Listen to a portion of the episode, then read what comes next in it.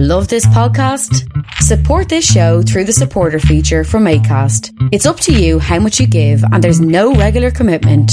Just hit the link in the show description to support now. Hey, it's Ryan Reynolds, and I'm here with Keith, co star of my upcoming film, If, only in theaters, May 17th. Do you want to tell people the big news?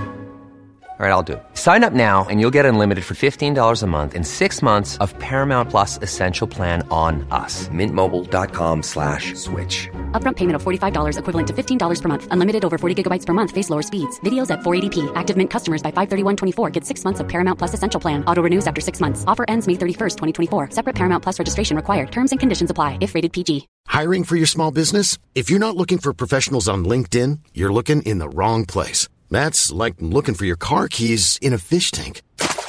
LinkedIn helps you hire professionals you can't find anywhere else, even those who aren't actively searching for a new job but might be open to the perfect role. In a given month, over 70% of LinkedIn users don't even visit other leading job sites. So start looking in the right place. With LinkedIn, you can hire professionals like a professional. Post your free job on linkedin.com slash people today.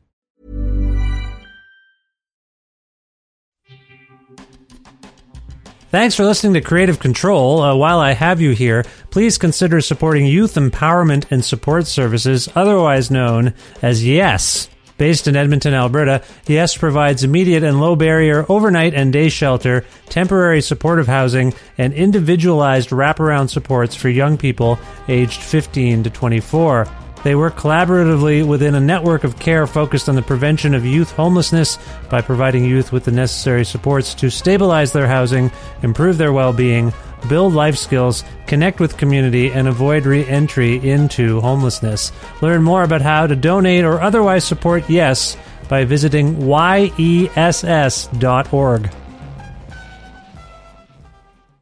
Hi, I'm Jed Bodwin, and I live in Wichita, Kansas. I am a Patreon supporter for Creative Control. I discovered Creative Control some years ago, I think maybe while looking for interviews with Tommy Stinson of The Replacements. And uh, I stumbled across this, conversation that Vish had with Tommy Stinson that was really insightful. Vish held his own. I think Tommy can be a little bit of a difficult interview at times. And it went really well, and it, it really uh, got into some areas that I wasn't expecting. And I thought, gosh, I have to listen to more of this guy and his podcast. Yeah, sometimes sometimes I'm not necessarily a fan of the music or musicians that uh, Vish will have on the show, but I always appreciate their creative process a little bit more. And uh, more times than not, though, it does lead me to uh, finding a new musical artist that I'm interested in, or to think a little bit differently about maybe some artists whose work I've overlooked. So, you know, go ahead and if you've been waiting at all to support Vish and Creative Control, now is probably the best time to do it. I know as a public radio employee here in Kansas, listener supported broadcasting, whether it's podcasts or radio itself, really isn't a thing of the past. It's actually very much a thing of both the present and the future. So, yay Vish, yay Creative Control. To make your flexible monthly donation to Creative Control, please visit patreon.com slash creative control today.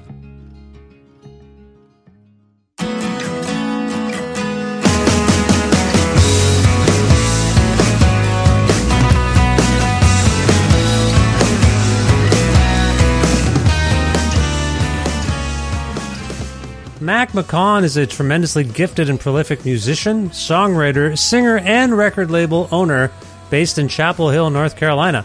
The lead vocalist, lyricist, and guitarist in Superchunk, McCaughan also makes music under both Portastatic and his own name, and he has scored several films. Along with his Superchunk bandmate Laura Ballance, McCaughan founded Merge Records in 1989, which remains one of the most influential and successful independent record labels in the world. On February 25, 2022, Merge released Wild Loneliness, the 12th album by Superchunk, but the first to feature each band member recording parts separately to abide by COVID 19 protocols. It also features many special guests, including Sharon Van Etten, Owen Pallett, Norman Blake and Raymond McGinley of Teenage Fanclub, Mike Mills of REM, Andy Stack of Wye Oak, and Tracy Ann Campbell of Camera Obscura, among others.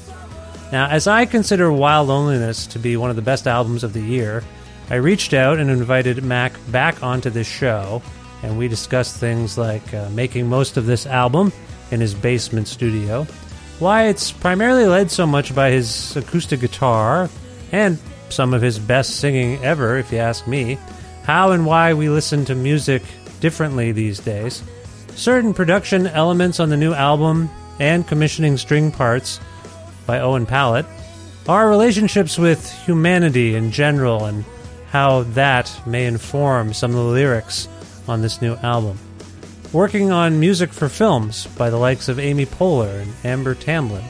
His songwriting process generally, his opinions about Halloween, future plans for Superchunk and Merge Records, and much more. A part of the Entertainment One network with the support of listeners like you who follow and subscribe to this podcast and spread the word about it, and make flexible monthly donations at patreon.com slash creative control, which is the primary source of revenue for all of the work that I put into making this show. Again, if you'd like to support it, visit patreon.com slash creative control. With additional support from Blackbird Music, a wonderful independent record store with locations in Edmonton and Calgary, Alberta, and very friendly staff who will happily help you get whatever it is you need. Say you want to order yourself a copy of the new Superchunk album, Wild Loneliness. Well, it's simple. You just head over to their website, blackbird.ca, and you can get it for yourself. It's just that simple. Again, blackbird.ca for all your Blackbird music needs. Plus, in kind support from Pizza Trocadero, The Bookshelf, and Planet Bean Coffee in Guelph, Ontario, and Granddad's Donuts in Hamilton, Ontario. This is episode 738 of Creative Control, featuring the lovely and talented Mac McCaughan of Superchunk, with your host, me, Vish Khanna.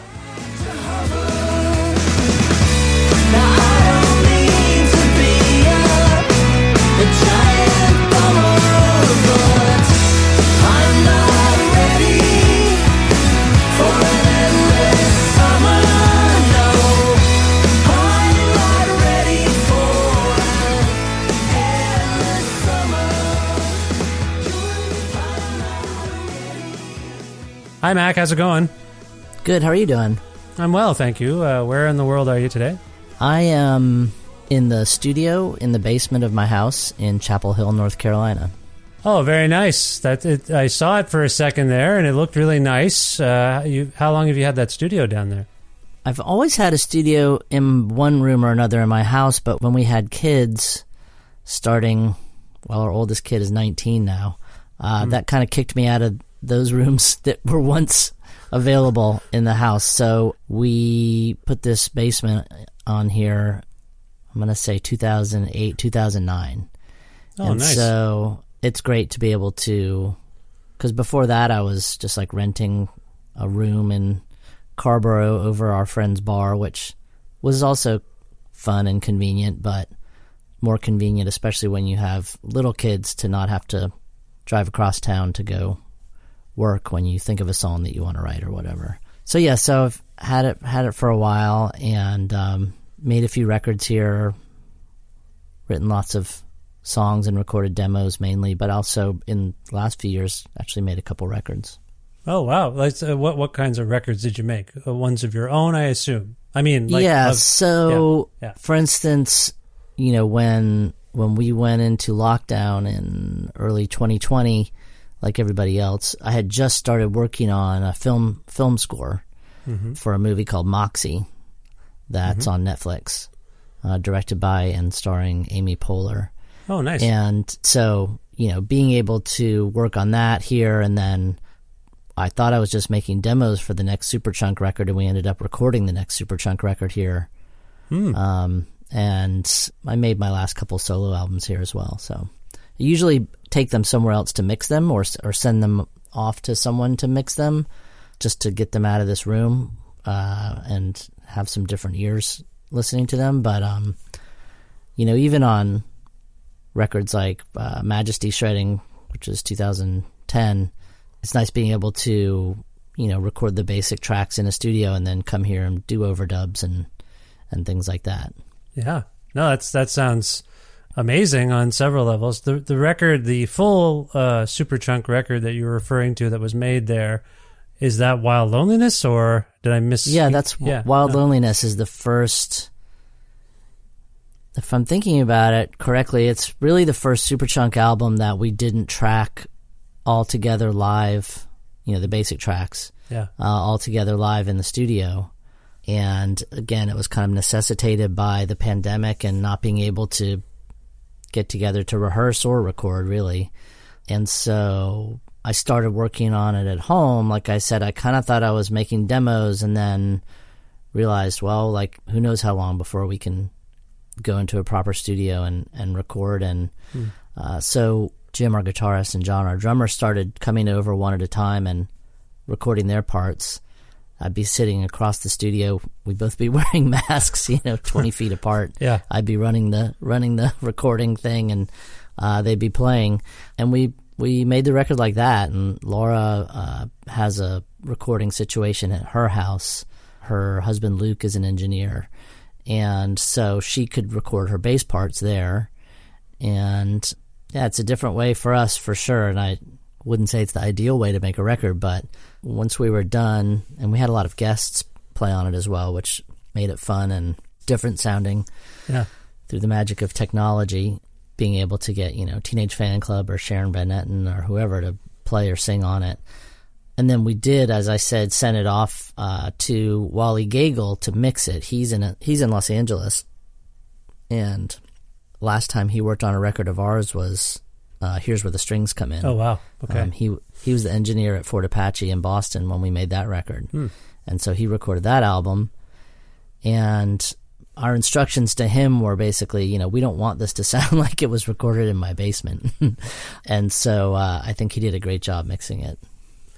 I mean, I don't mean to disparage home recording by saying it does not sound like it was recorded in a basement. You see where I'm coming from there? I respect Good, yeah. I respect Yes. home recording very much and I As I do can, I. I can tell that you've got all the good gear. Like you've got a studio there. There's no doubt about it.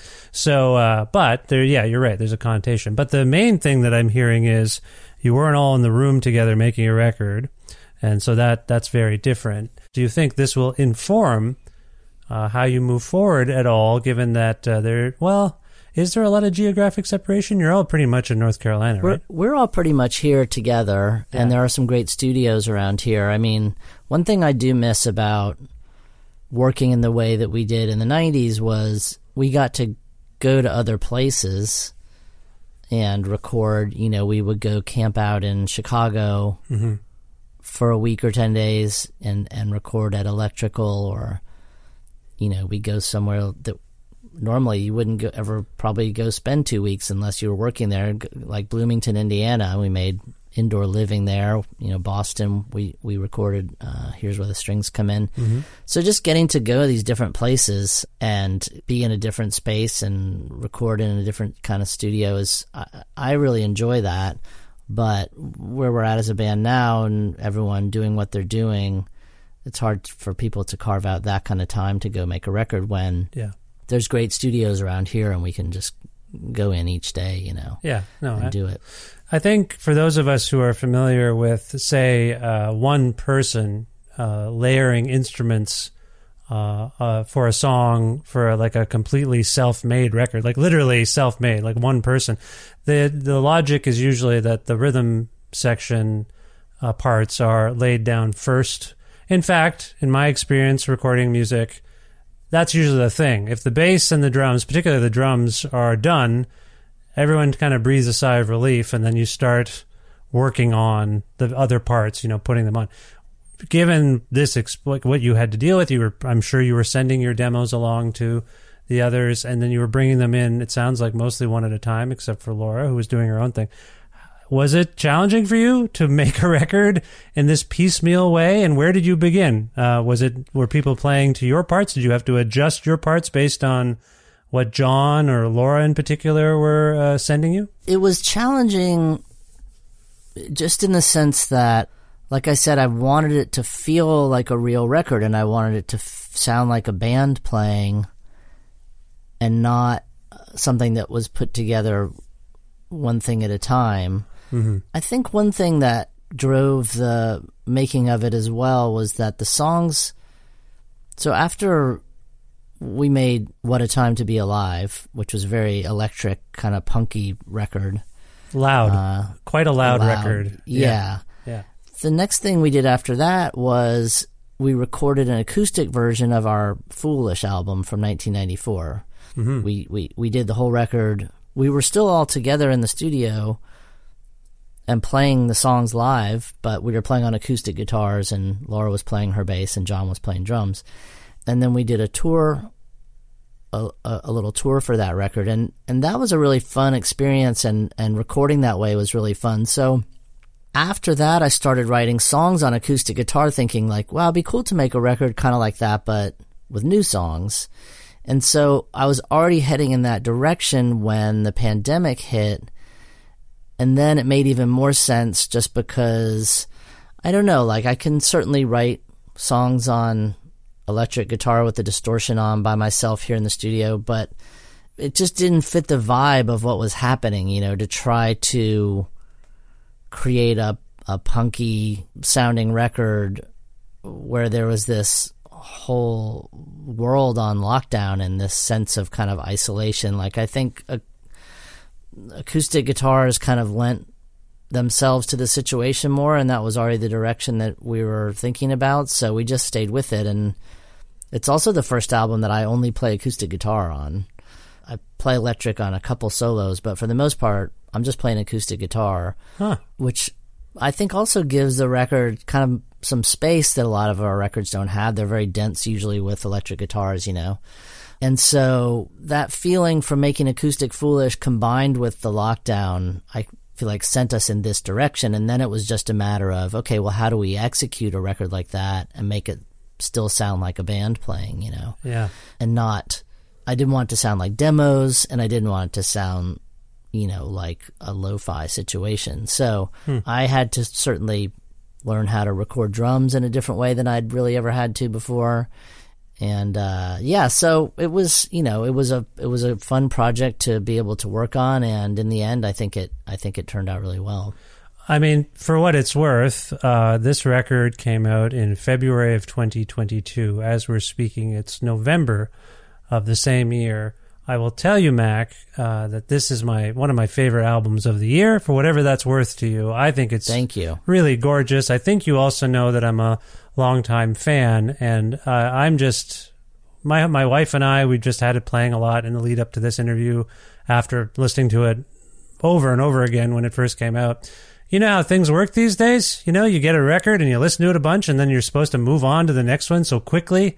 And I mi- Yes. I miss the days of being a teenager and listening to the first Wu-Tang Clan album on repeat for an entire summer. So I knew I knew everything about it and same with Superchunk or all my favorite bands. Just like I miss that and I feel I don't know if it's my age or the age we're in, but I feel like maybe we spend a little less time. Again, I don't mean to sound out of touch or a fuddy duddy. I'm sure there's kids out there being like, "What are you talking about?" I listen to the same Mac Miller record 150 times, but I feel like in my job, I don't know about you, but I feel like in my job, I'm sort of forced to move through things quickly. Have your listening habits changed much as you've gotten older with the kids and the work and all that stuff? Well, I think that um, I, I share that feeling that you're talking about. Of, uh, I mean, for one thing, you know, when when we were younger, just to continue sounding like another old fuddy duddy, uh, it was it was just much harder to get records. I mean, you know, like I remember, you know, I went to college in New York, and like weekends were kind of like built around like, all right, we're gonna go downtown, we're gonna go to all these record stores, but you know, you weren't buying like twenty records, like you were buying like three records or whatever. Yeah. And yeah. so then when you got home with those three records, you were like psyched and then you listened to them over and over again. I remember because I lived in New York, friends from North Carolina would come to New York to buy a record that they knew was only going to be available in New York because it was only going to be out on import. Mm-hmm, and mm-hmm. that if they waited for it to come to North Carolina, then they'd be waiting for weeks, but they really wanted to hear the new record by the fall or whatever. And so they would come Right. just to buy a record, you know? Yeah. And so if you're putting that much effort into something, you're going to listen to it a lot, you know? Yes. And just the fact that, you know, you couldn't immediately then listen to a thousand other records at your fingertips, like, Yeah. It's kind of like, well, this is what you got in your room. You know, you got this, you got these these 50 records or these 100 records or whatever. Yeah. So I, I, I also think that, and I started feeling this in somewhat in the CD era, but certainly in streaming.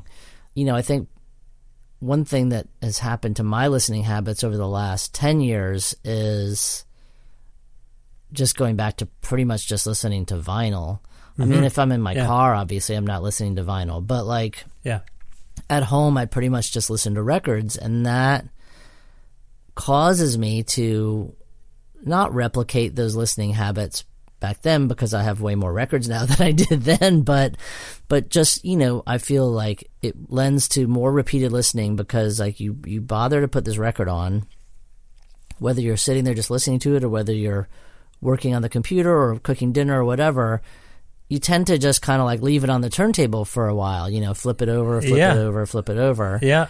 and I feel like I hear a lot more and I absorb a lot more of something in that format. And that's just, I mean, maybe that's just me, but I feel like the format lends itself to kind of closer listening um, because it requires more effort to like put the thing on in the first place. Whereas if you're if you've ever been in a car with a, a, a teenager, you know that like you can listen to like two and a half minutes of one song and then skip to the next one if you want to, and do that over and over again. It's just like, oh my god. Um, Well, you're talking about an investment of effort, time, and money, right? I mean, weirdly, Yeah, I. I share your exact sentiments. If I put a record on and then I'm, I, I will sit and listen to it, but I do get, it's weird. I've put the effort into putting it on, but then I get lazy and then I just keep listening to it over and over again, but then I do spend more time processing it. Meanwhile, if I'm driving my daughter to Brownies and I've got my phone hooked up to our fancy minivan, you know, my daughter Ramona will say, "Can I hear? Let's go. What's an example? Yeah, Dua Lipa or the her current obsession is the song Frontwards by the band Pavement. Do you know that song from the Watery Domestic? EP? Sure. I don't know. Yeah, I, yeah, I broke it out in my uh, bedtime. I go up there with a guitar and I sing a little lullaby. So I broke it out, and she she calls it Paris is stale. That's what she thinks it's called because that's one of the lyrics. Sure. Anyway, she's become obsessed with that. But yeah, we're driving, and I just have to say, she'll be like, "Papa, can you ask? Can you tell the phone to play Dua Lipa or something?" And I say, "Hey, phone." Play the thing, and then it's like it's nothing. I didn't even think about it. It's it's there. Everything's just there, and I think I think you're right. It's changing people's. I don't know. There's less patience. Now, one thing I will say in in the on the plus side of that kind of listening experience or like sharing that experience with your kids or whatever Yeah. is that you know uh, this this past summer I went on a road trip with our son who's uh, 15 and we went to Washington D.C. and we saw some bands and and so some of them you know he'd heard songs by them before but others he hadn't and so you know it was really fun on the way there you know listening to you know songs by you know we saw we saw Nick Lowe we saw The Damned we saw Elvis Costello Wow. we saw Will Butler. Mm-hmm. There was like a bunch of shows happening all at once. So we were listening to those, and we also saw this band, The Beths. That's uh, Oh I my really god. Like, and they're Are you they're kidding me? his- That's my new of his- discovery. I love them. I yeah, they, they're one of his favorite bands. They make me think of you. Actually, I had them on the had them on the show, and I invoked Superchunk, but I think they were like, "Oh, no offense, Mac." I was trying to get at Yeah, their influences because I'm like, I hear Superchunk, and they were like, "Yeah, like that." I some of that sort of indie rock. Anyway, sorry to. That's the closest I felt because I'm not still not going to shows very often. Hmm, that's the mm-hmm. the hearing the Beths and really digging in and getting all. I bought all their records. They showed up in the mail. I, that's the I, I've I've related to seeing an opening band that blew me away for the first time. That level of surprise, where Yeah. you you go to see. great. Yeah, I sorry to cut you off. I just I'm I'm so happy that everyone's talking about the Beths because I just fell in love with them so hard to the point that I was fawning a little bit in our interview, and I think they were just like. I think they were a little overwhelmed. I don't think they handle flattery well. The news, Well, I bet they're I bet they're hearing I bet they're hearing it a lot. Yes, And you yes. know, I guess my my point about them was our son loves the Beths and so if you're if you're in the car and you're listening to a song by the Beths for instance, then that will also trigger something that makes you go, "Oh, after this, we should listen to this song by X-Ray Spex." I don't know, like you Yeah, just yeah. start thinking of other other things, you know, that that are in the same world. That oh, if you like this, then it'll be fun to listen to this. And having that convenience does allow you to do that just to kind of just like create this endless playlist, you know what I mean, Yeah. for better or worse. Yeah.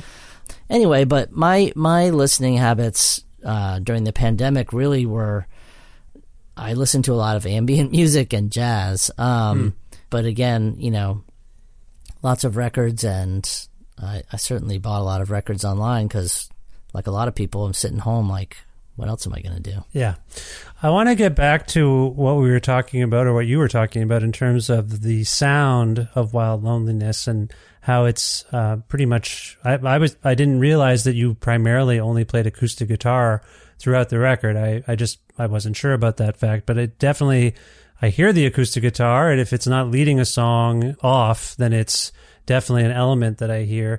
And I also I observed, at least particularly compared to the last Superchunk record, that your vocals are coming in higher in the mix. Hmm. I think more, you know, I, I, I will say I, I, I can hear every single word you're saying in a way that, I mean, it's Superchunk said, It only took it only took 33 years to get there. I was going to say, I was going to say, for those who may not be familiar, uh, Superchunk's records have taken many different shapes and forms and sounds, and there's clarity and there's distortion. I wondered, sort of in a subtextual way or whatever, psychological way, if you felt like between the acoustic guitar and the space you were leaving, and like I say, the very the real clarity of your vocals, if you were trying to make a point of cutting through all the noise because there's so much misinformation, distortion in the world, and this record to me is it it handles um, alienation and loneliness in a really interesting and fascinating way for me that I can really relate to, and I will get into that in a moment because I think a lot of people have been dealing with this during the pandemic, but also before the pandemic. And I will ask you about that in a moment if I think to do so. I just want to get at that production aspect that I'm just talking about. Were you conscious of this? Like, I want people to hear what I'm saying. I want people to connect uh, with the content in as direct a way as possible. That's why I've left some space. That's why maybe maybe you don't see it this way, Mac, but I hear your vocals more clearly than some past Superchunk records, if that makes any sense. Can you speak to that I- a little bit? Yeah, sure. I think that look, I mean, for for sure, on our first few records, the vocals are pretty buried, and a, a lot of that is a lot of that is just uh, insecurity and just feeling like, oh, like you know, it's one of the worst things. Even if I think for people who are really good singers, is being in the studio and then the engineer just solos your vocal track, and so all you're hearing is your singing and your mouth sounds and stuff, and it's just like it's like torture for Yes. anyone. I Yeah. think, like I said. Yeah. So in other words, like you know, when you're when you're practicing with your band, when you're first starting off and you're playing shows, like you can never really hear your vocals at practice, and usually not at the show either, right? Mm-hmm. So then you get in a studio, and all of a sudden it's like, whoa, whoa, whoa, wait a minute, I can hear everything way too clearly. Um, my dumb words and my dumb voice, and no, uh, and so.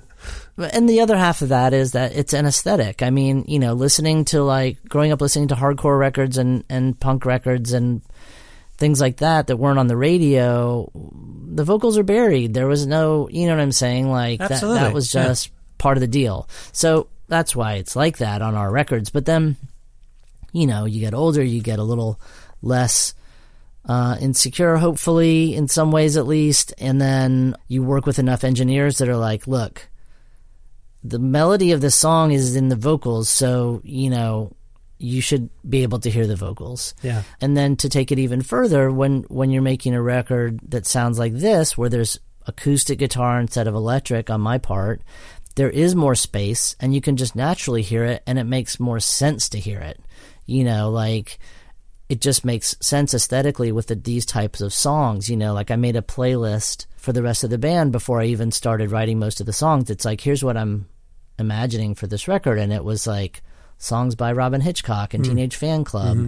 and Everything But the Girl and these things that are like you can hear the vocals much more on those types of records. And so I think aesthetically it made sense. Now, conceptually, I hear what you're saying though. I I wasn't really thinking that way like people really need to hear my message on this record more clearly. Yeah. But I just think it made more sense for these songs and the type of setting that they're in with the acoustic guitars and things like that. I mean, the solo record that I made during the pandemic is literally called The Sound of Yourself. Yeah. And the title comes from something that Amy Rigby writes about in, in her book, which is called Girl to City. And it's a memoir. Hmm? And it talks about her first recording experiences and that thing of just like, oh my gosh, like, I don't like the way I sound. Do I sound like this? What? Yeah. And like, do you ever get used to that? Yeah. Like, are you ever comfortable with that? Yeah. And so my solo record is even more sparse, I would say, than this Superchunk record. And so I think it just makes sense to hear the vocals, even even and part of that is maybe just like forcing yourself to just get over it. You know what I mean? Just Sure. get used to it. Sure. And I certainly, I mean, it is ironic that like I like knowing the words of the my favorite songs. Yeah. You know. Yeah. So it's funny that then I'm just like, no one can hear any of my words. You know, like on our first few records, and of course I also love bands like REM. That it's like you're always just trying to figure out what the heck he was saying. You could never figure it out, and there was no lyric sheets. Yes. And so that, I think that was a part of it. But anyway, we've come a long way since then. Well, I'll say a few things on this. One, I've always loved your vocals. Always. It's just they, they're so distinctive, and I, I've always loved them. Distinctive is a very kind way of putting it. No, well, I, but that's a hard thing to do to know your voice well enough that you can put something across in an original way. So I will say that about about you. And again, I don't mean to overflatter you, like you're in the Beths, uh, but I that's what I believe. But I will also say that over the years, like I've heard you pushing that voice. I don't want to say to new frontiers, but I can hear I can hear you stretching it and going beyond maybe what people would characterize a Superchunk song as. Like the vocal on this song on the new record, Set It Aside, I would argue is one of the most beautiful vocals that you or anyone has laid down. It's really lovely.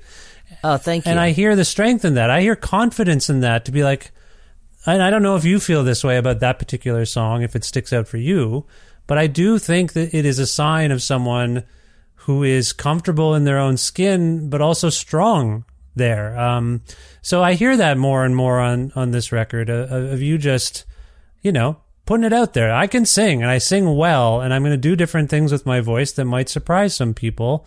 Does that resonate with you? And does that song it, it does, out? and I think that I, I think that it's important to push yourself to do things that are maybe slightly uncomfortable and to try new things. And I think that we always want to make records that, while they sound like us, at least still have some moments where people are like, "Whoa!" Like I, I remember a friend of mine who was first listening to Wild Loneliness when it got to the saxophone solo on the title track. Mm-hmm. She said that a- after the saxophone solo, her kid who was in the car with her said, "Well, that happened." so, so uh, you know, I, I think having moments where people are still surprised by a Superchunk record, I think, is a, a, a good thing to shoot for. Yes. And I think the vocal on "Set It Aside" is a moment like that, which I feel like there's probably similar moments on Portastatic records where I'm Yes. seeing Yes. more in that style yes. but to put it into a Superchunk setting i think is is a new thing and i feel like again it kind of just goes with the mood of the record and you know in other words doing it in a moment that feels natural and not uh you know a forced hey isn't this weird this is on a Superchunk record kind of thing Yeah, you and I are both, uh, I believe, fairly tremendous fans of uh, Bruce Springsteen and the E Street Band, who, in the rock idiom, I think, um, I mean, lots of people employ saxophones, but I, I think of them, and there are some E Street Band moments on this record that I picked up on. However, the saxophone solo in Wild Loneliness also conjured Destroyer for me. Do you know where the uh, notion of having a horn like that one came from for you? Was it just like, well, why not? Why can't we do this? Or was it was there something that triggered it for you?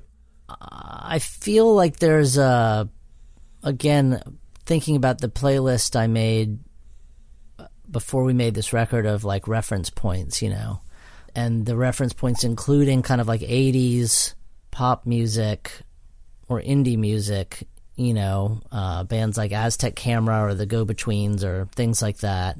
I feel like uh, that would be a, something that would happen on one of their records, certainly on a Destroyer record, uh, recent Destroyer records as well. Yeah. Um, and the demo had a guitar solo there, But again, you know, as long as we're making a record that's kind of different for us, like let's make it really different. Let's let's have something surprising happen there. And I like the idea of people playing stuff on instruments that's maybe not like their main instrument. And Andy Stack, who plays that saxophone solo, he's the drummer for Wye Oak and plays mm-hmm. keyboards and lots of other things. But I knew because he has a solo project called Joyero that we put out on Merge, I knew he could play saxophone, and he played saxophone a little bit with Lambchop. And he would say, well, it's not his main instrument, but I was like, you know, that's great. Like, I think that's going to give this the feeling it needs, and he killed it. You know what I mean? Yeah. It sounds amazing.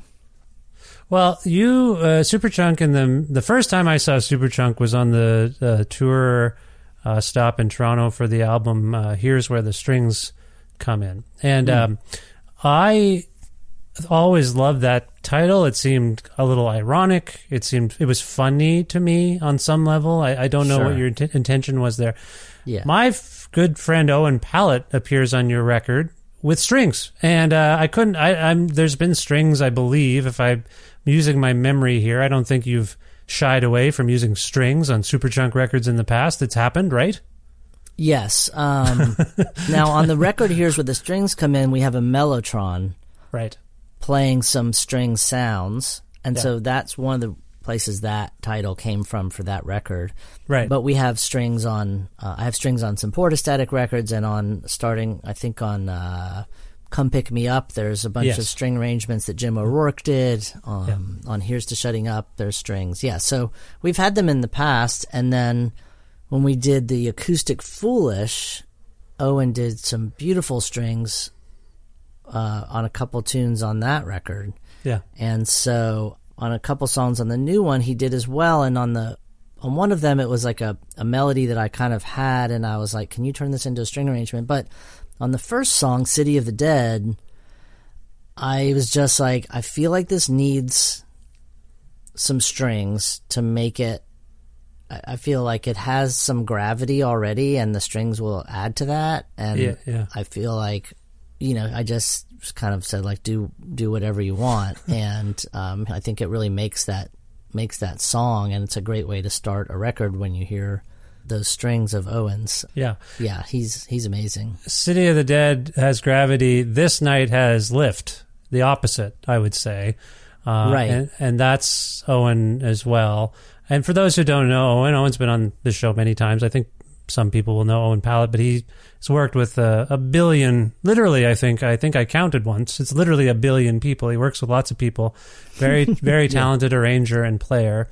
This night, again, going back to my Springsteen thing, like to me, latter day Springsteen in particular employs uh, strings like like those a little bit, uh, or Roy Bittan is conjuring them uh, via his Sure. his his setup there. But anyway, is that the melody you were referring to that uh, you wanted Owen to play?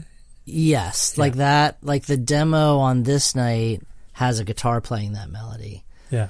but of course it's much richer when there's strings and harmonies on the strings and things like that. It's great. I mean, you've built this community of people in this time of isolation. I mean, some of the people you referenced who are on this record, uh, you you have already referenced some of them, but Mike Mills from REM is also uh, singing uh, on on a song, and you've got uh, people from Teenage Fanclub singing. I think one of the best songs I've ever heard, "Endless Endless Summer." I really, I love. Sorry, I just I love that song.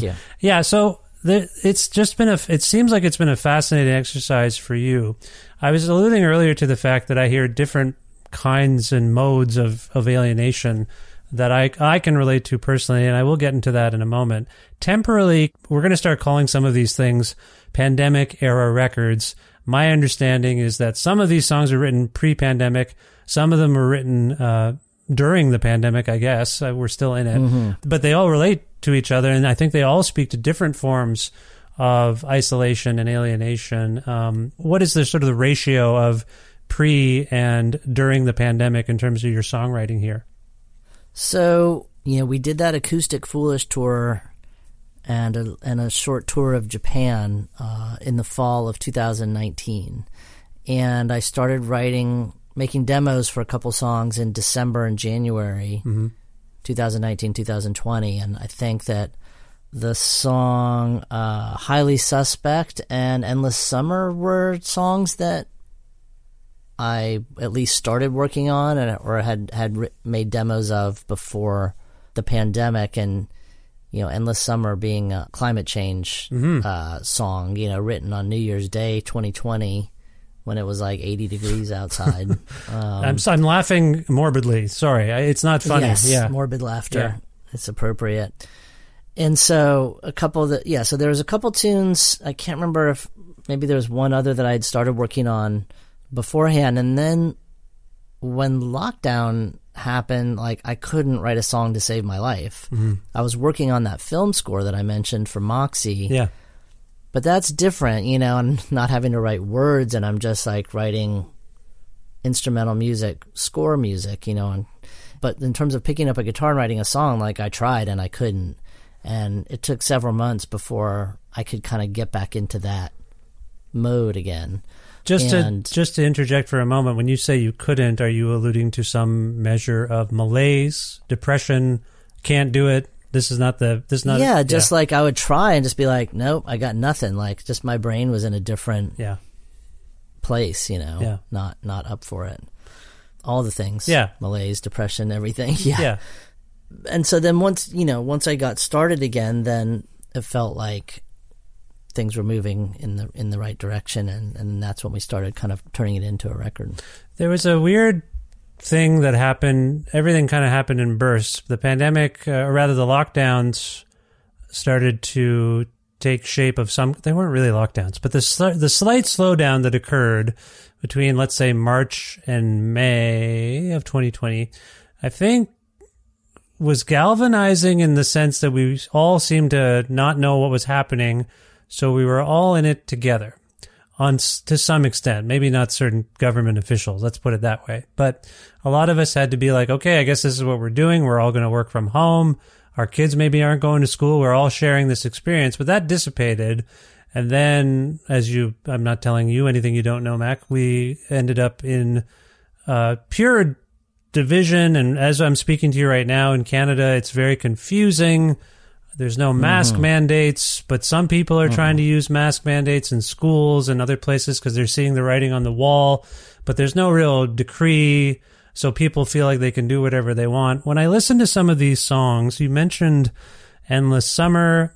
I also hear it in Highly Suspect. There's something else that I want to pull up here that I think proves the master's thesis I'm working on about this record. but anyway, oh, if you're not dark, this is a really powerful song. These are some of the songs I relate to myself because I'm at a point where I can't believe people think and do the things they're doing right now. And I don't know, I don't want to put words in your mouth, and I don't know if that's where you're coming from, but you just can't believe other people. And that's a different kind of alienation and isolation, I think. It's not just I'm mm, trapped in my house. It's like when I look out into the world, there are people who act and behave and think certain things that I cannot possibly relate to, condone, whatever.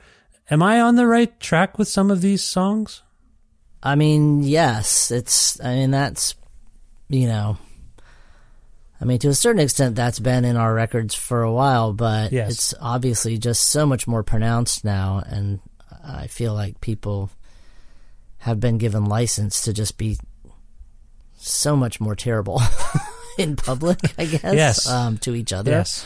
So yeah, and I think that if you're not dark is is a little bit of a timeless song in the sense that I think kids are often encouraged to like be happy or whatever and for all kinds of various reasons like Yeah. no one's happy all the time.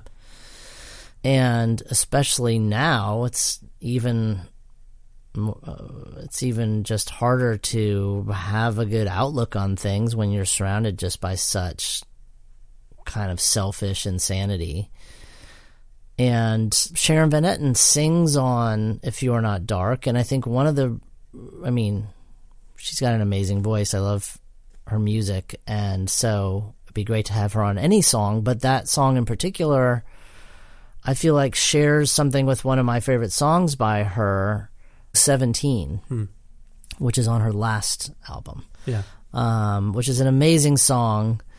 And so a, a little bit like our song "My Gap Feels Weird." It's it's kind of about just like realizing that like you're older and like kids have their own thing going on on all kinds of levels. You know what I mean?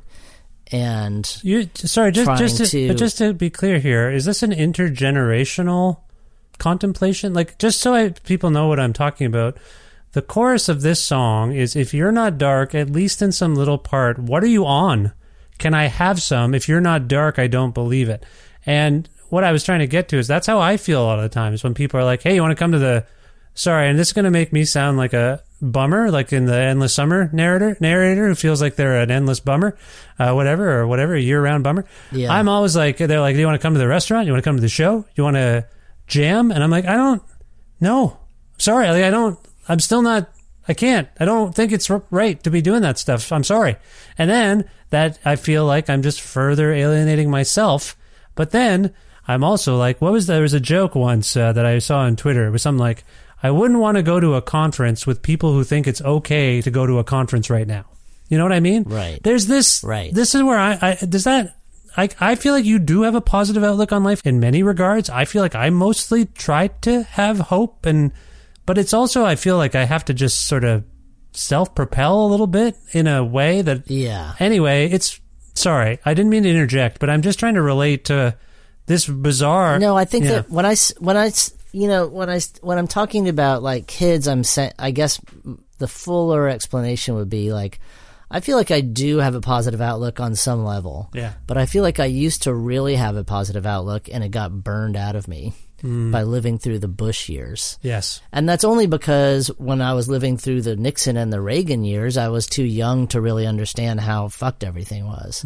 So I feel like it's a little bit like saying like, hey, there's two sides or many sides to like the equation, you know what I mean? And so I feel like to a certain extent growing up in the 70s, we were encouraged to just like and especially the 80s, you know, speaking of Reagan, like encouraged to like have a positive outlook or whatever.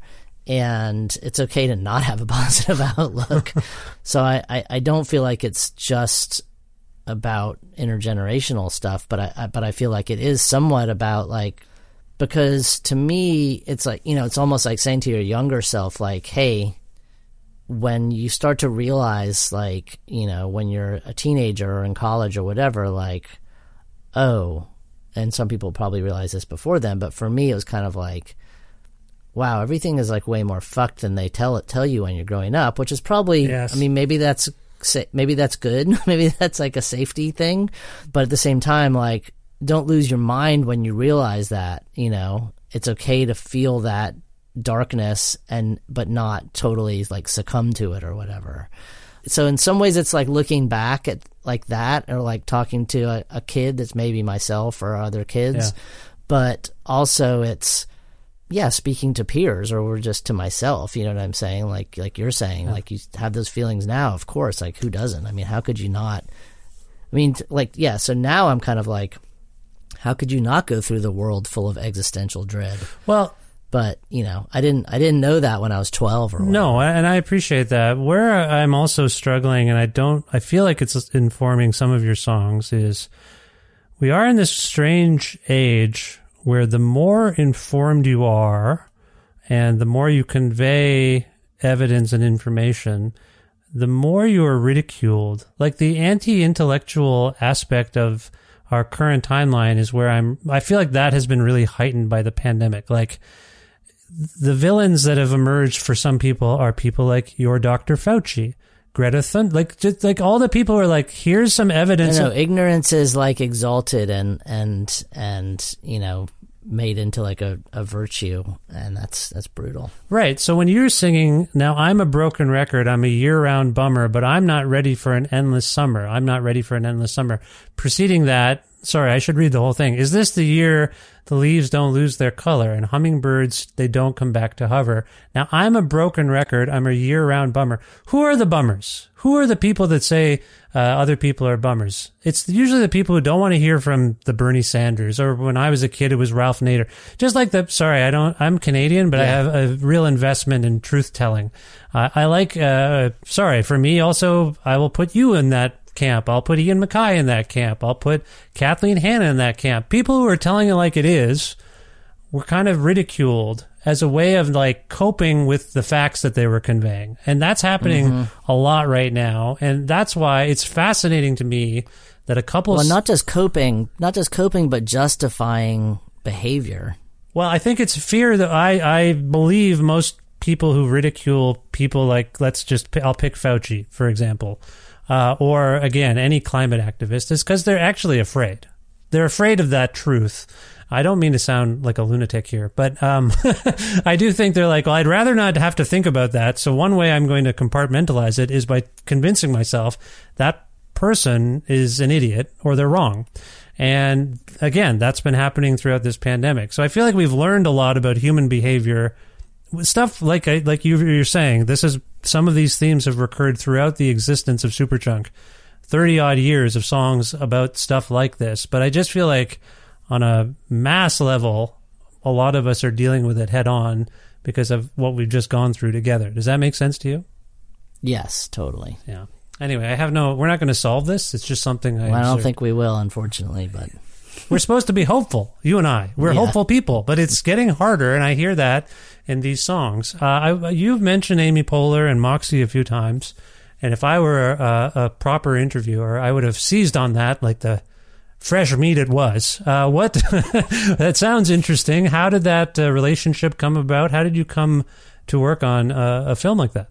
Well, I've done a few film scores in the past, and the last one was Paint It Black, which is a movie that Amber Tamblyn directed that's really good, starring uh, Alia Shawkat. And um, the From, uh, for people who don't know, she was she was on Arrested Development among other things. Just want to just mention that. Yes, and um, so Amy Poehler, I've known through mutual friends in the comedy and music scene going back to the '90s, and they reached out again, like right before the pandemic, to see if I'd be interested in making a score for this film, and I said yes. And the last trip that I took, I think, uh, was late January or late February. I flew out to Los Angeles to see a first cut of the movie and came home and started working on it and then everything locked down but the movie was already made basically so i just kept working and the movie eventually came out during the pandemic um, i mean during lockdown and um, yeah so to me like i love writing music with no words. So uh, scoring films is really enjoyable and, and it's and it's and it's collaborative as well you know because you're you're getting this visual and you're supposed to work with that as well as whatever ideas that they've they've told you they have for the music. And then it always goes through permutations and changes as as it goes along and it's a really fun back and forth. And the first film score I ever did was for Matt Bissonnette movie called Looking for Leonard Canadian director who lives in Los Angeles now but made um, the first couple films I scored were Looking for Leonard and Who Loves the Sun Right. both of which I'm pretty sure were filmed in Canada. And so that really gave me my start doing that, and I, I love doing it. Does the non lyrical music making inform your lyrical music making in the end? I imagine this all does. It's the same Mac stew, but can you think of that? Does it is there a direct correlation between the work you did on Moxie and maybe the work you ended up doing on Wild Loneliness in any way? I think that every time I, I do a project like a film score, I learn a lot about arranging and using different instruments that I wouldn't, you know, normally be using just writing a Superchunk demo or whatever. Yeah. So sure, like I think I, I think I learn a lot every time I do something like that. Given the um, armchair psychoanalysis I've done of where I think some of the songs on Wild Loneliness have come from for you, and again, this is just my reading of things. I think you've mostly corroborated the things I've said, so thank you for that. But do you leave this songwriting process and the making of this record with any greater insight into the human condition or your relationship to humanity? Um, because I think there's a lot to chew on here, and I've only scratched the surface. But for you personally, like, is it? I don't want to say therapeutic, but do you come away being like, okay, I got that out of my system. I, I think I know what's going through my head here. Do you, do, Well- do you have that? I think that for me, you know, making music and and maybe just making art in general is I don't know about I mean c- certainly it's therapeutic in in some way. I don't know that I could even identify, but I I certainly think that especially writing lyrics you have to get to a place for for me that they they both make sense but they don't make too much sense. In other words, they're not pat. You know what I mean? They're not Yeah. you can throw a cliche in now and then, which is kind of useful and fun, but it can't be just too. You know, no one wants to hear something that they've already thought of a bajillion times, yet at the same time, it's good if it's relatable. You know what I mean? So you're kind of balancing those things. Yeah. And I, I think that for me, a lot of this record, we've talked about a lot of the negative aspects of what's happening in the world. And uh, certainly that was the focus of What a Time to Be Alive. But a lot of the songs written during the pandemic for this record are about things that I'm thankful for. You know what I mean? And things that get you through a hard time. Yes. You know, your family, your friends, even just making music and, you know, the things to be to feel like, wow, I'm really lucky because I am, you know, to have these to have these things because certainly lockdown for me is like way easier than lockdown for a lot of people in the world. Oh yeah, there's privilege. yeah, for Um, sure. Yeah. Yeah, and and so like thinking about that and just not trying to have look, I'm fine with it being thought of as a pandemic record because we made it during the pandemic, but at the same time I didn't want it to sound like this record is about the pandemic and how hard it was for me to be in the you know what I mean? Like that's that would be awful to who would want to listen to that more than once, you know what I mean? So you want to make every record you want to make as something that 10 or 20 years later people will still be like, "Oh yeah, I'll put that on," you know. Oh, oh well, I Um, think there's some real, as I I hope I've illuminated or, or pointed out, highlighted. I think really universal themes here. What I'm saying is, you wrote this from your perspective, and my negative. I guess I have a negative bias, but I pick up on the same things that you're writing about, and I feel the same things. I'm also trying to be positive. All, all I'm trying to say here is, it feels very universal to me. You're writing from your own personal perspective, but I'm sure a hundred million people could relate to some of your sentiments here. Does that make sense? yeah, I mean that's awesome if that's if that's the case. That's great. You know, I you know I I think that most songs that become your favorite songs or that you want to listen to over and over again or that have like a real impact on you are songs because you can relate in some way even if you don't know how you know what i mean like talking about your daughter listening to that pavement song like i don't know what the fuck those songs are about but like when i got that record I mean, I felt a connection to those Yeah. to those songs, you know, and I I know really didn't know what they're about, but there's certain lines and certain things that are still conveyed somehow that make you go like, yeah, I want to hear that again. Like I I'm feeling that somehow. I think she's responding to the melodies more than the meanings. Like she, I, it's something going on when she. I've told her, and she knows now what the name of the song is. She's known for about a month, but she still calls it Paris is Stale, just because she likes maybe the way I'm singing it, and she asked for it in the car. Something about the sound of it. So yeah, I think I think you're you're correct, and um, I don't want to make you any more uncomfortable than I may have with all my flattery. But I know that when we love an underground, let's call like Superchunk an underground artist or an underground entity, we tend to be like, this is underrated. Uh, and people are like, okay, okay.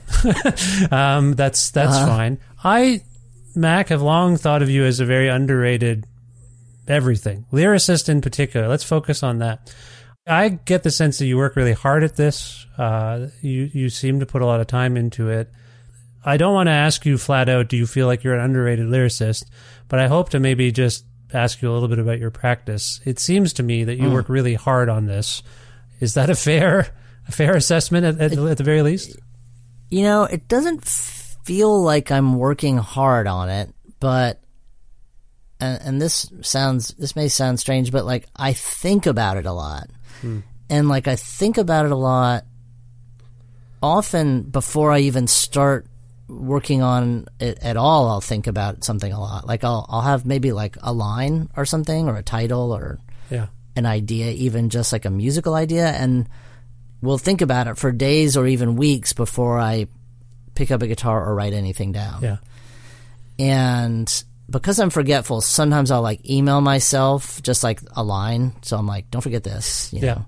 But really, I'll just like think about it a lot.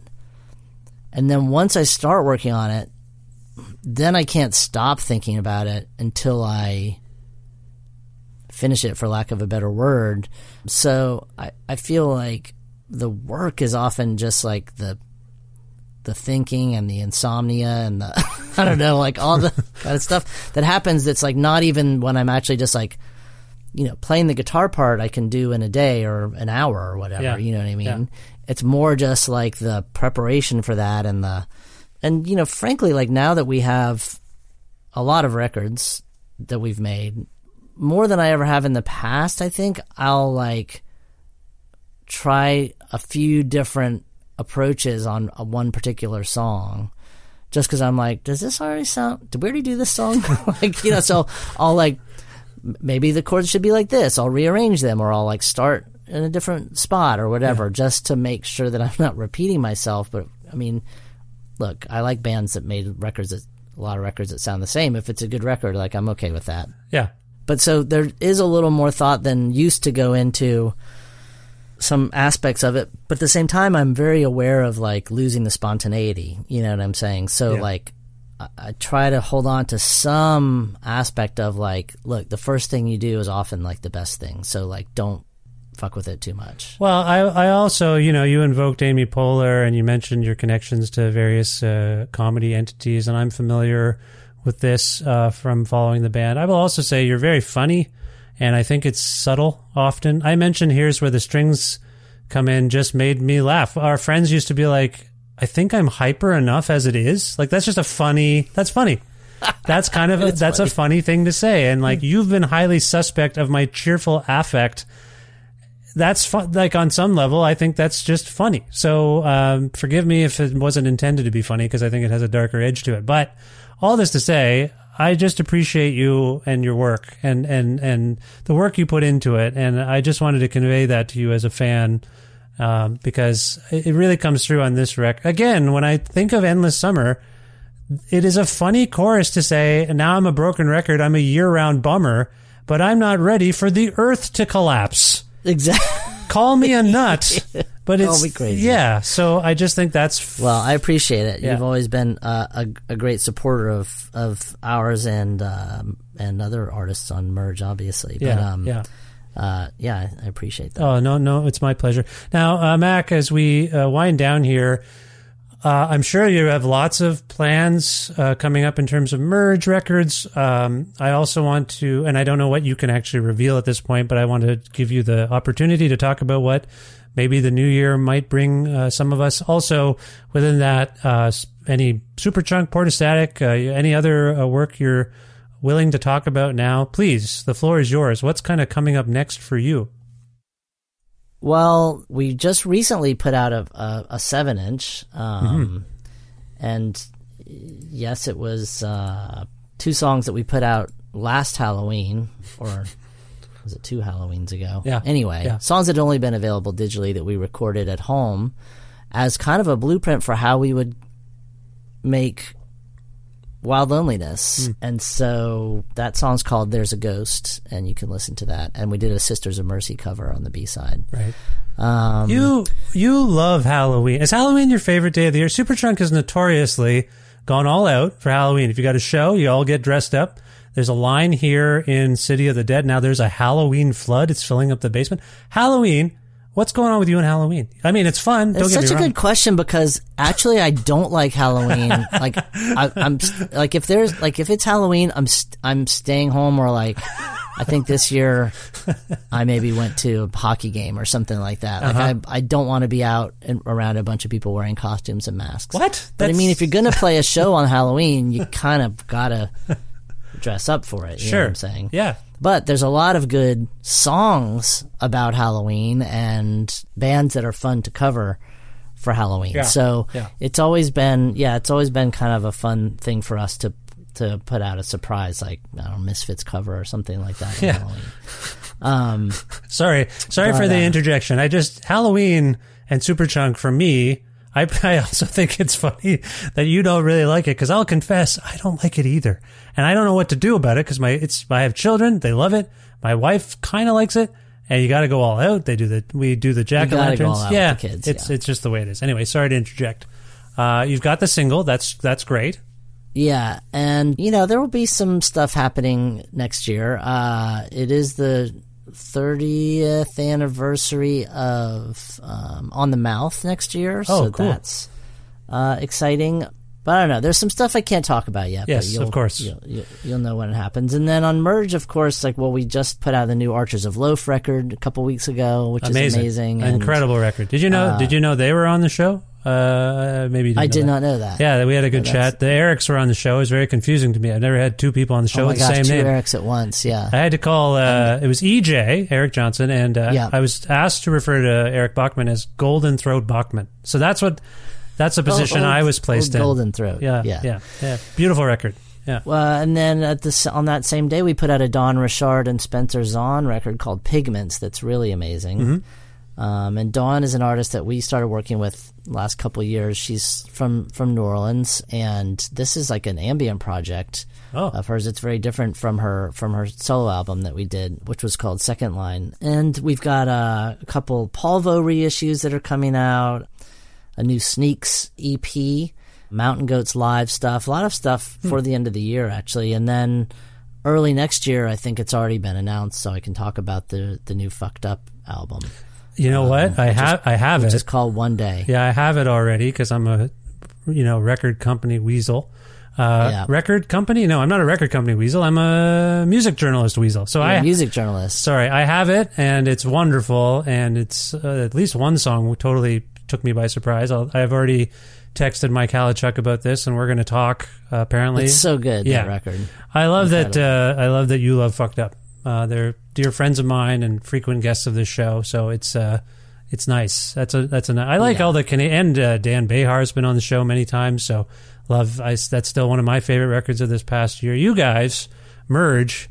Batting a thousand, as far as I'm concerned. Some of the best records of the year. Congratulations on all, on all that, and thank you. Well, Yeah. and very different than Fucked Up on the same release day is a new H.C. McEntire album. oh yes, I saw that. Uh, yeah, called Every Acre, which is very beautiful. She, I saw her uh, last week. Uh, she played a Get Out the Vote event that we did. She just played it, her and a guitar player, and Oh, it's nice. really amazing. She's she's she's great. She just did a bunch of touring opening for Bob Mould, which I thought was a really cool Oh. pairing. Solo, each of them was solo. Oh, cool. So yeah, Heather's Heather's great, and her her new record is beautiful. Gotta get my weasel chops uh, going to get that record too. That sounds exciting. Yes. Yeah, I'll, I'll work. Someone should someone should send that. I will work on that. All right. Well, that's excellent. So people can learn more about uh, Merge at, uh, I'm guessing, I'm just going to riff here, mergerecords.com, probably. Sounds right. That's, they can figure it out. Uh, do you want people to follow you on any of the, uh, follow or whatever? Keep track of you on any of the things that may or may not still exist by the time this uh, episode is. I don't know if Twitter is still going to exist. I keep joking about that, but it feels more and more real. Would you like people to kind of keep track of you via social media or something, Mac? Sure, they can find us still on Twitter at Superchunk, but also on Instagram, Mac Superchunk. Okay, very nice. Now, if we can go out on a song, I, I, I alluded to the fact that this record came out in February. I don't know if I finished my thought. What I want to say to the people listening is this is definitely one of my favorite records of the year. I'm so uh, happy that uh, Mac and I got to connect about it now to remind you at the end of 2022 about these records because some of them get lost, I feel like, in all the hubbub, and sometimes people make lists. I just hope that. Uh, people check out Wild Loneliness because it's it's very meaningful to me. Um, anyway, Mac, if we can go out on a song from this album, uh, would you pick one for us and maybe tell us why it came to mind? Sure. Uh, let's see. Let's go out with the title track, Wild Loneliness. which I feel like, you know, like I said, for me, being on lockdown and everything was actually. I, I was I was lucky, and one thing that I'm lucky about is that we have some woods behind our house, and I could take the dogs out for a walk and like walk in the woods. You know, I wasn't literally like stuck in an apartment building somewhere or something. Right. Um, and so there was this strange feeling though of like being free to do that and, you know, out in nature and stuff, but at the same time, you can't really go anywhere or see anyone. And so it's, it's uh, wild loneliness was just the best way that I could think of to describe that describe that feeling. And like I said, Andy Stack from Wye Oak plays a great saxophone solo on here, and yeah, yeah, uh, that's a great choice. And I, I will also uh, highlight uh, not uh, everyone's playing great, and all the guests are doing great. Uh, I feel like Jon Wurster's drumming on this record as a whole is is noteworthy as well. Um, so I just want to take a second to point that out.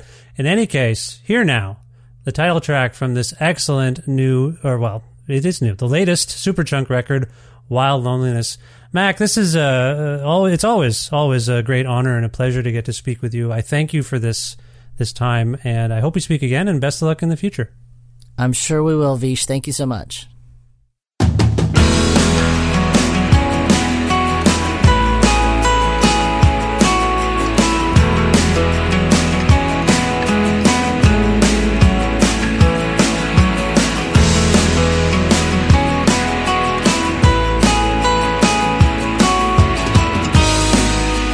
when there's nowhere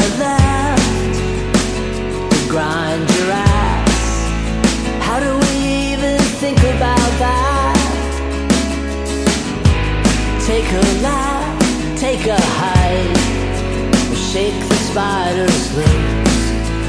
Any way you like, and stripping screws, searching the blues. Dropping the bat, wandering off into the wild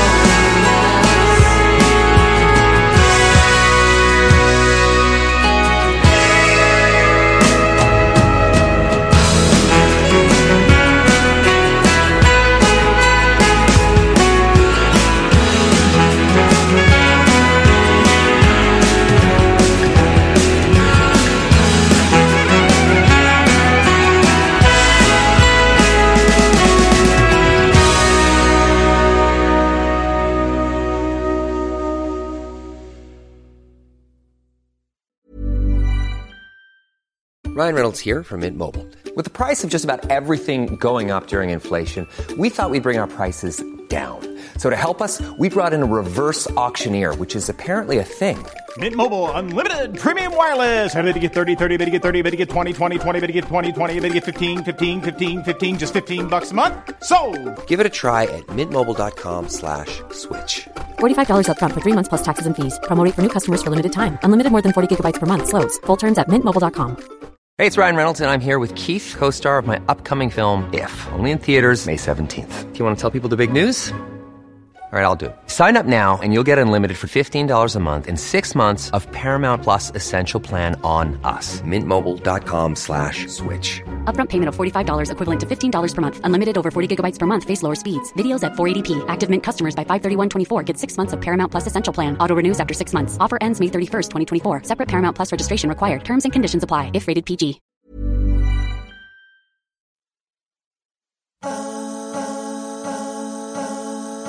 Well, if you're this far, you heard me talk about how much I love this new Superchunk album, Wild Loneliness, and you got to hear the title track there. Always a, a, a tremendous thrill when I get to speak with Mac McCaughan. He's been a hero of mine for a long, long time. So I hope you enjoyed our very pleasant uh, conversation about him and his work and Superchunk. I really enjoyed it myself. So thanks again to Mac for appearing on uh, this, the 738th episode of Creative Control, which is part of the Entertainment One podcast network and is available wherever you get your podcasts. If you can't find an episode that you've uh, heard about and you're looking for it on your whatever it is you use and it's not there, or if you want to learn more about me and sign up for my monthly newsletter, please visit vishkhanna.com. You should be able to find all the things you need right there. You can also like Creative Control on Facebook or follow the show on Twitter. I, it's still going. Man. Follow the show on Twitter at Vish Creative, or you can follow me directly on Twitter and on Instagram at Vishkhanna. Also, please visit patreon.com slash creative control to make a flexible monthly donation to sustain this podcast. That is the primary source of revenue that I receive for all of the work I put into this show. So if you enjoy the show and would like to support it financially, that's where you can do it at patreon.com slash creative control. $6 USD, $6 American or more a month grants you access to some exclusive content and uh, you get the episodes a bit earlier than everybody else. And oh, also, if you're interested in receiving a Creative Control t shirt from me in exchange for your $6 or more donation, message me on Patreon and I will get you a t shirt while supplies last. Thank you. Speaking of thanks, thanks again to the excellent Alberta record retailer Blackbird Music, which you can learn more about and order things from their website there, blackbird.ca. Also, want to thank Pizza Trocadero, The Bookshelf, and Planet Bean Coffee in Guelph, Ontario, and Granddad's Donuts in Hamilton, Ontario, for their in kind support for this show. It's been a long relationship with these businesses, and I, I like that it's still sort of going. So, thank you to all those folks. And if you're in those uh, cities, go check those places out. Thanks as always to Jim Guthrie for letting me use some music of his on the show. You can learn more about Jim at jimguthrie.org. And finally, thank you for listening to this episode about Superchunk and featuring Mac McCaughan. And uh, go check out uh, the new Superchunk album, A Wild Loneliness. And if you're not familiar with the band, Dig Deep, one of the best bands ever. Thank you for uh, following this show or subscribing to it and telling your friends about this podcast and spreading the word about it. That means a lot. I hope you're well. I will talk to you very soon. Bye for now.